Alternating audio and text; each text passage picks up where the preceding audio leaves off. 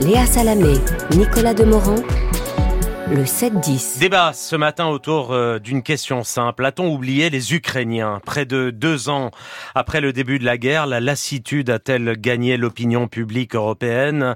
Ou est-ce le conflit au Proche-Orient qui, momentanément, a détourné notre attention en emportant tout sur son passage ? On en parle avec Marion Van Renterghem, grand reporter, chroniqueuse à l'Express, auteur du piège Nord Stream. Le plan de Poutine était presque parfait. Aux éditions Les Arènes, et avec Gérard Araud, ancien ambassadeur de France aux États-Unis, ancien représentant de la France à l'ONU, auteur d'Henry Kissinger, le diplomate du siècle, en poche chez Texto Talendier. Et bonjour à tous les deux, merci d'être là ce matin. De passage à Paris le 8 novembre dernier, la femme de Volodymyr Zelensky a lancé, nous a interpellés tous, « N'oubliez pas l'Ukraine », a-t-elle dit. L'a-t-on oublié, Gérard Araud, tout simplement ? Non, je ne pense pas que ce soit vraiment la question. Alors évidemment, d'un point de vue médiatique, du fait de la crise à Gaza, on parle moins de l'Ukraine. Mais je pense qu'en réalité, après l'échec de l'offensive ukrainienne, on se réveille un petit peu de nos illusions nourries de l'héroïsme des Ukrainiens, de l'action de Zelensky. On avait, je crois, oublier la disproportion des forces entre les Russes et les Ukrainiens, et cette disproportion des forces est peu à peu en train de jouer, et on avait aussi sous-estimé le fait que l'Ukraine résistait grâce finalement au soutien des Occidentaux, et que ce soutien des Occidentaux pouvait être fragile. Donc les vraies questions, je pense, de cette guerre sont en train d'apparaître. Marion Van Renterghem. Oui, c'est vrai que je pense qu'on a fantasmé complètement sur la contre-offensive ukrainienne. On a vu ça comme une espèce de débarquement, comme à la Seconde Guerre mondiale, qui ne pouvait pas avoir lieu. Je suis d'accord avec vous qu'on a sous-estimé l'extraordinaire résilience russe. On a oublié, parce que la défaite russe du début a fait oublier qu'ils étaient quand même 3 fois plus nombreux que les Ukrainiens, 10 fois plus riches que les Ukrainiens, et que malgré le soutien occidental, c'est une armée qui est difficile à battre. Mais en même temps, The Economist a titré « Est-ce que Poutine est en train de perdre ?»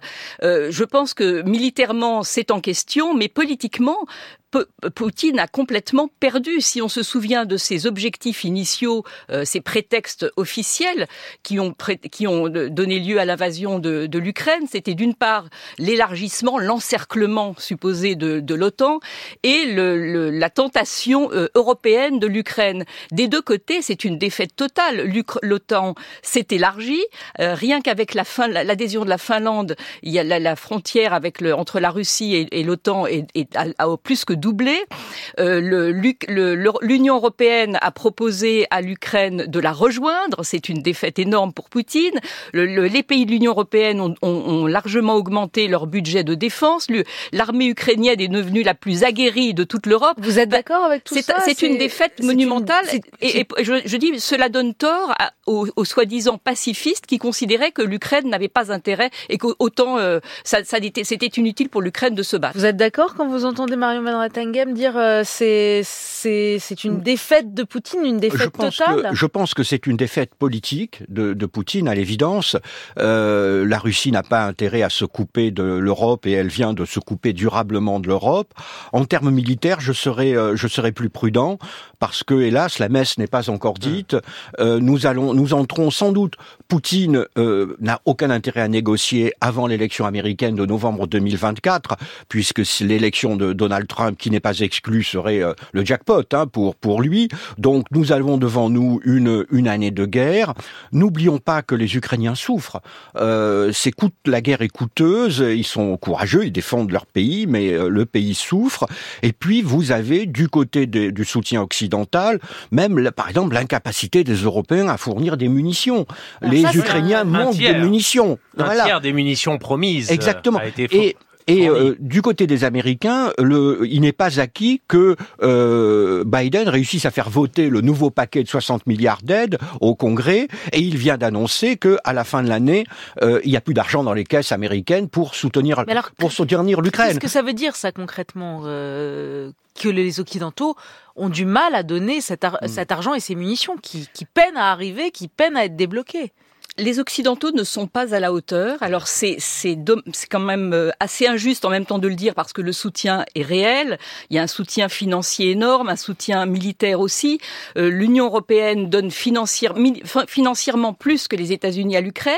Mais malgré tout, je pense que nous n'avons pas, je dis nous, collectivement, les opinions publiques n'ont pas saisi l'enjeu réel de l'Ukraine, n'ont pas compris que c'était notre guerre, que c'était dans notre intérêt stratégique et on fait un peu du en même temps, si je puis dire, c'est-à-dire qu'on dit qu'on soutient, on est dans les mots, on est là. Ursula von der Leyen va à Kiev dire oui, nous vous offrons la candidature et le début des négociations d'adhésion. Et malgré tout, nous ne sommes pas entrés en économie de guerre comme la Russie est entrée en économie de guerre. Nous n'avons pas augmenté notre capacité industrielle pour produire des armes dont ils ont besoin et des obus dont ils ont besoin. Donc nous n'avons pas pris la mesure de la chose et il y a une frilosité avec ce concept aussi, cette peur de la co-belligérance qui est un concept psychologique, c'est ce que nous croyons que Poutine pourrait considérer comme de la co-belligérance parce que ça n'est pas un concept, une notion de droit international, c'est un concept psychologique. Donc on est toujours dans cette frilosité, il y a l'Allemagne évidemment, la première puissance économique européenne qui est prise dans une coalition ingérable. Le chancelier Olaf Scholz étant du Parti social-démocrate a un lien compliqué, historique avec la Russie. Il est aussi à la traîne des États-Unis, n'ose pas prendre d'initiative sans avoir l'aval des États-Unis. Et puis, il y a, qui aide beaucoup, évidemment, Vladimir Poutine, une mini-vague populiste qui se met en place en Europe, avec des nouveaux arrivants. Il y avait Viktor Orban était un peu le seul allié de Poutine dans l'affaire. Il se sent maintenant pousser des ailes avec les du Slovaque Fico et puis la victoire de Gerd Wilders aux Pays-Bas, qui sont évidemment très fermement opposés au soutien à l'Ukraine, plus la bataille au Congrès, la bataille budgétaire aux États-Unis. Tout ça fait évidemment créer une forme de fragilité. Sans compter le cadeau, la cerise sur le gâteau pour Poutine, qui est la guerre en Israël, entre Israël et le Hamas. Donc le paysage a été profondément modifié, Gérard Araud. Non, frilosité, paysage politique européen en train de bouger. Je pense que en réalité, nous réveillons un petit peu. Nous avons été aveugles, comme à tous les chiffres qu'a donné Marion, de la disproportion des forces entre les deux pays. Nous avons trop cru, d'une certaine manière, en la victoire de l'Ukraine. Une victoire décisive de l'Ukraine n'est pas possible. Il faut le dire, étant donné la disproportion des forces. Jamais l'armée ukrainienne ne peut contraindre la Russie à capituler. C'est un fait. Et au fond, mais l'armée russe, elle peut pousser l'armée ukrainienne à capituler. L'armée russe peut pousser l'armée ukrainienne, et donc pour nous les Européens, nous devrions, et là aussi Marion a totalement raison, les Européens finalement ont une politique, mais ne sont pas prêts à payer le prix de la politique. La politique des Européens, c'est nous ne pouvons pas accepter une victoire de la Russie en Ukraine. Eh bien, en même temps, les Européens ne font pas les efforts militaires et financiers qui sont nécessaires. Vous dites on n'est pas prêts à souffrir. On n'est pas prêts à souffrir, nous Européens, nous Occidentaux, ce qu'il faut souffrir pour aider véritablement l'Ukraine. Et ce qui voudrait dire quoi ? Mais ça voudrait dire en particulier mettre notre industrie de défense sur pied de guerre. Comme nous le disions, nous sommes aujourd'hui incapables de fournir les munitions nécessaires, mais essayez d'imaginer une victoire de Trump en janvier 2025, qu'il arrive, il prend le pouvoir en janvier 2025, eh bien là, d'un seul coup, aujourd'hui, je dirais que 80% des armes sont fournies par les États-Unis à l'Ukraine. Est-ce que nous ne sommes pas capables de prendre le relais? C'est-à-dire que nous sommes déjà dans une logique, si Trump est élu, aujourd'hui, je dirais, la guerre est perdue. Parce que les Européens ne sont pas prêts à prendre le relais. Les Européens ne sont... C'est-à-dire que tout le grand réveil, d'après le 24 février d'il y a un an et demi, le grand réveil des Européens qui ont parlé d'armes, de se réarmer, d'assurer la souveraineté, de se prendre en charge eux-mêmes, tout ça, c'était des mots, en fait. Mais... un an et demi après, il n'y a rien eu, ou presque. Vous savez, les Européens ont fait beaucoup, en termes financiers notamment, mais vous regardez, par exemple, les déclarations, Madame Meloni, vous savez, a été piégée, la première ministre italienne a été piégée par un journaliste, et elle avoue à ce journaliste qu'il y avait, parmi les chefs d'État européens, il y avait beaucoup de lassitude, parce que l'inflation, notamment, qui frappe les économies européennes, vous savez, quand même, regardons la géographie, si vous êtes à Lisbonne, est-ce que vous considérez qu'il faut faire consentir des efforts pour l'Ukraine ? Alors c'est quoi la solution ? Ah bah là, c'est la solution, c'est une vraie question. Et donc, je laisse Marion répondre à cette question facile. Merci pour l'équilibre des temps de parole. La prudence de l'ambassadeur. Non, je n'ai pas évidemment la solution. C'est vrai qu'on est tous suspendus à l'élection américaine de l'année prochaine, qui sera le vrai point de bascule, ou pas d'ailleurs. Mais je pense, je reviens sur l'enjeu. Je pense que la prise de conscience de l'enjeu, aider l'Ukraine, on a tous l'impression, quand on entend encore une fois les pacifistes, que c'est une question de philanthropie ou de charité. Mais c'est une question aussi d'égoïsme personnel. C'est pour nous qu'il faut défendre l'Ukraine. C'est pour notre sécurité stratégique.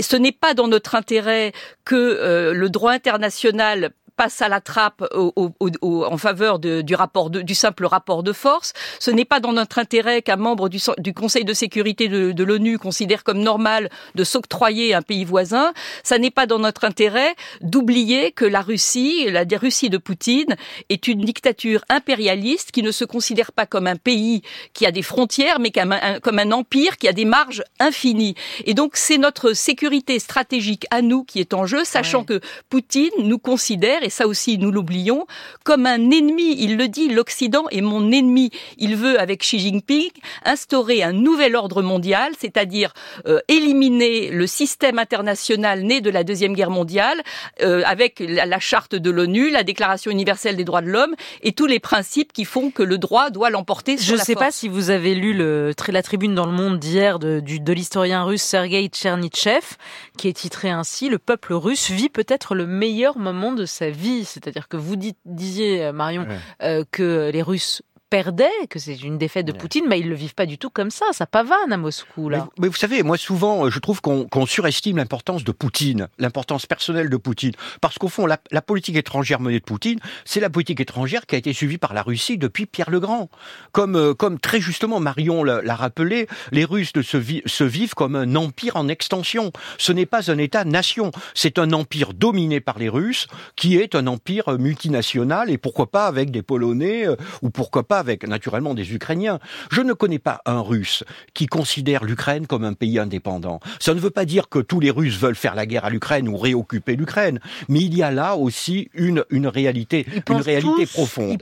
Ils pensent tous, les Russes, que l'Ukraine leur appartient ? Je pense que, mais c'est pas que l'Ukraine fait partie de la grande nation russe. C'est la même chose pour la Biélorussie. Ils pensent qu'ils ont été privés, en 1991 d'une part d'eux-mêmes.